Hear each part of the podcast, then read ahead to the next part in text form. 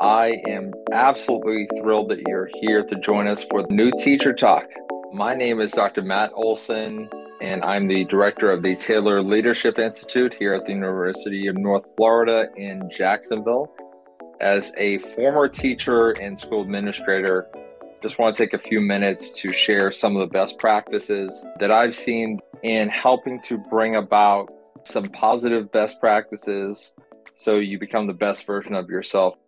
One of the things that I often notice from beginning teachers is, how do I know that I'm doing something well? Or how do I know that I'm making an impact? Because quite often you don't see your impact until later in the summer when you maybe get test scores, even years later when you say, okay, how did I influence these children? Because sometimes when you're in it and it's a day-to-day in the classroom, you don't see how you're moving the dial. You don't see how you're making an impact. So a couple of things that I would love for you to try. These strategies have helped countless educators in terms of how they feel about their jobs, but it's also moving the dial and making impact for the districts and the school as a whole, because when you feel more significant and more valued as an educator, guess what? You're going to show up to work more often. You're going to cut down on sick days and call outs. You're going to cut down on some of the discipline referrals that you're seeing, so you're having more time in class with the students. When the teacher's attendance increases, guess what? The student's attendance increases. So all these leading indicators are such strong predictors of student achievement. And these four or five steps I'm going to share with you will help increase your awareness of your significance, and also will have a ripple effect of positivity for your students. The first one is called the parking lot rule. And this is one of the most important steps, and it's one of the easiest ones you can start doing, especially as you're embarking on your career. Maybe it's your first year or second year. Quite often when we are heading home or even spending the time at home after leaving work, we're thinking about what we could have done better. We're thinking about, oh, that one student that wasn't their best today, or that upset email from a parent. Instead, I want you to change that mindset. Because when you think about the positives and think about the positive impact you have, you're actually going to change your whole mindset in terms of the impact that you're having. The parking lot rule goes like this. Every day at the end of your workday, think about your greatest success of that day. What worked out really well? I don't care if it's one interaction with a student, if it's one lesson that worked out really well, if it's one conversation within a small group, or maybe even from a colleague, a positive word you got from a colleague. One thing that you did really well, one thing where you had success, one thing that you know you had a positive impact on. And that's where you go in, you think about the positive, and then guess what? I want you to stop worrying about the day that happened. Don't stress about the day tomorrow, and just be at peace and be content and really proud of yourself in terms of the positive impact that you've had. That's what I'd love for you to start doing, and do it on a daily basis. Have that habit of like, what was my greatest joy today? What was my greatest success? And you'll start to see your own significance and the own impact that you're having, rather than waiting for the end of the year evaluation from an administrator, or rather than waiting for your test scores to come out or things like that. I want you to really build it in yourself, to start looking at your successes, looking at your positive impact, looking at the joy you have in your role. So the parking lot rule is number one. After you've practiced that for maybe about a month and gotten in the habit of doing that, I would love for you to start getting in that mindset of coaching your students into doing something very similar. As a parent of kids, and I know many of you who have children of your own, when you ask them, what do you do in school today? Oh, nothing. What do you learn about today in school? Nothing.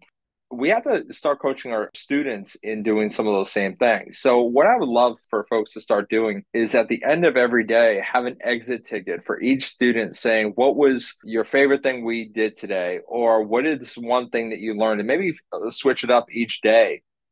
End each day with a positive that the students can start looking for. And students can start documenting their own impact of their own learning or their own joy in your classroom. What you water will grow.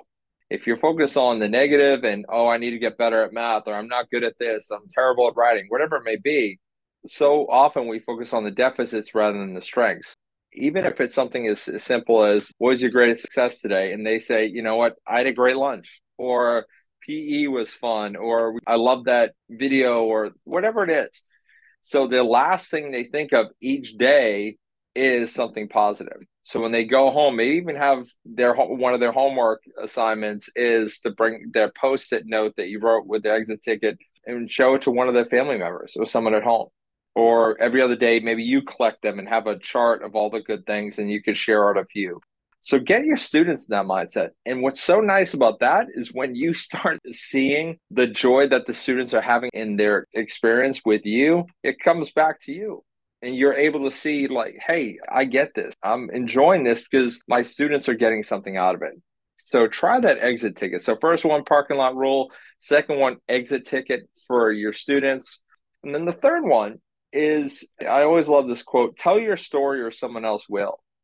What are you doing in terms of sharing out the message of the good things that are happening in your classroom? What are you doing to tell the world? I don't care if it's your administration, the school community, families, even the students themselves. When they hear about success, I suggest everyone watch that Rita Pierson TED Talk, and the idea of letting students, even if you have some of the most challenging students, letting them know that they're good at something, that they should celebrate some of the good things that they're doing.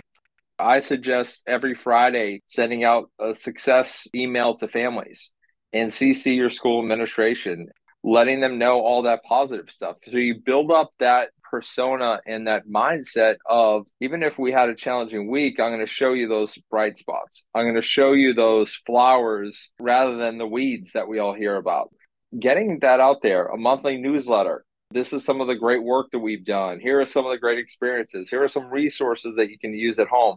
And have a template so you just fill it in, so it's not a heavy lift for you in terms of having to reinvent the wheel, but really get in that mindset. Maybe the first Friday of every month, celebrate what you did in the previous month, the last Friday, something like that, where it gets in that mindset. And then the other thing is, make sure your successes are displayed around your room so students can see it. Students can see what excellence looks like. I don't care if it's artwork. I don't care if it's exemplars in terms of writing or math or something, and give an opportunity for every student to shine.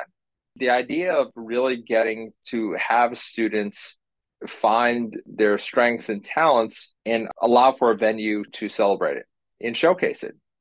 Celebrate the, the students who are there every day. And use attendance as one of those biggest opportunities to say, hey, look at our, our class attendance numbers. Or look at our student uh, participation rates in certain extracurricular activities. Just look at ways to find your successes and the joys in this world.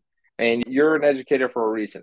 It's to make a difference. And if we never stop to celebrate how we're making a difference, it's going to make this role very challenging. And that's why many people leave, because they're not spending the time. You know, they're waiting to get validation from external sources rather than creating this mindset of joy and significance. When you feel significant in your work, guess what? You can do it better. I've seen it all the time. I've seen student test scores increase. I've seen employee retention rates increase. All these things change when you realize, hey, I'm making a difference. Another thing, too, to keep in mind is, where are you spending the majority of your day? A lot of times we as educators want to make sure that every student is thriving, every student is overcoming every challenge, and, and I love that. But a lot of times we spend the majority of our time as educators focusing a huge portion of our time on the most struggling students. Be aware of where you're spending your time. When I go into classrooms, I often see the students who are high flyers and doing some really great things. They often are ignored because the teacher is spending a lot of time addressing behavior issues or working with students who are struggling. Make sure that you're aware of your time and give your best your best, because they're going to be the ones that can lift the middle of the group higher. They're going to be the ones that allow you to say, like, okay, I'm going to have my challenges. It's not that we don't focus on lifting everyone up, but don't spend eighty or ninety percent of your day trying to address the behaviors of one or two students when it's taking away from all the students in your class. So just build in time, even if it's grab those two or three or four high flyers and set up a time, maybe during lunch or before school, to say, hey, how can I challenge you a little bit more? I love what you're doing. What can we do to make class even better for you? What brings you the most joy in class? Let's expand upon that. Don't forget to give your best your best. And then the final one is make sure, and this goes back to Doctor Stephen Covey's uh, seventh habit, sharpen the saw. It's a mindset of make sure you find balance in your life. This job as an educator, your work never stops. You're always thinking about ways to better support your students. You're always thinking about ways to refine your craft and be the best educator you can be. But don't forget, you can't pour from an empty cup. One of the reasons why I love the parking lot rule is getting the mindset of what did I do well today? What was my biggest success? And then stop so you can go and be there for your family, be there for yourself, go for a walk, go take a yoga class, go have a cup of coffee at a local coffee shop, even watch Netflix, where you're taking time for you. And the mindset of making sure that you feel refreshed, that you feel recharged, that you're getting sleep, that you're eating well, and even building times during the day. If you're having a stressful day during your break, instead of sitting there grading papers or going over email, go for a walk or go connect with someone. If you're an extrovert people person, go connect with one of your colleagues. Reach out to them and say, hey, what do you think about this situation? Or, you know, let's talk about something light so I can just kind of refresh and recharge. Those are some of the keys that will really help to transform your first few years in teaching to something where you move the focus on the challenges and the obstacles and move the, oh, I have to do this, to a mindset of get to. And you're in this career because you want to change lives. And I really think you focus on the parking lot rule every day. You try that student exit ticket at the very least once a week. Put out those stories, the newsletters, the emails, the constant communication to your administration, your school community, your parents, your families. Let them know the successes that the students are having in your classroom. Give your best, your best. Monitor your time around your classroom and who you're focusing on. And then finally, make sure you take time for yourself. Make sure you take time to step away from the job on the weekend. Make sure your weekends are your own. Make sure the evenings you're building in time, even if it's a simple thing as a walk or just something that's there for you. Read a book for pleasure. Go have a nice meal, whatever it might be. But just make sure you take time for you, because you cannot change the lives of children if you are stressed, overtired, and all those things that can really drain you. You have the most important job in the world, as long as you remember the gifts and talents that you bring. Connect with me on social media, Doctor Matt Ohlson out of U N F, and I'd love to hear about these success stories. We'll send you some new teacher swag from our university if you tag us on social media and you've implemented some of these things. Thank you for listening. We hope you become a regular follower of this podcast channel. And remember, as a new teacher, we are here to help you.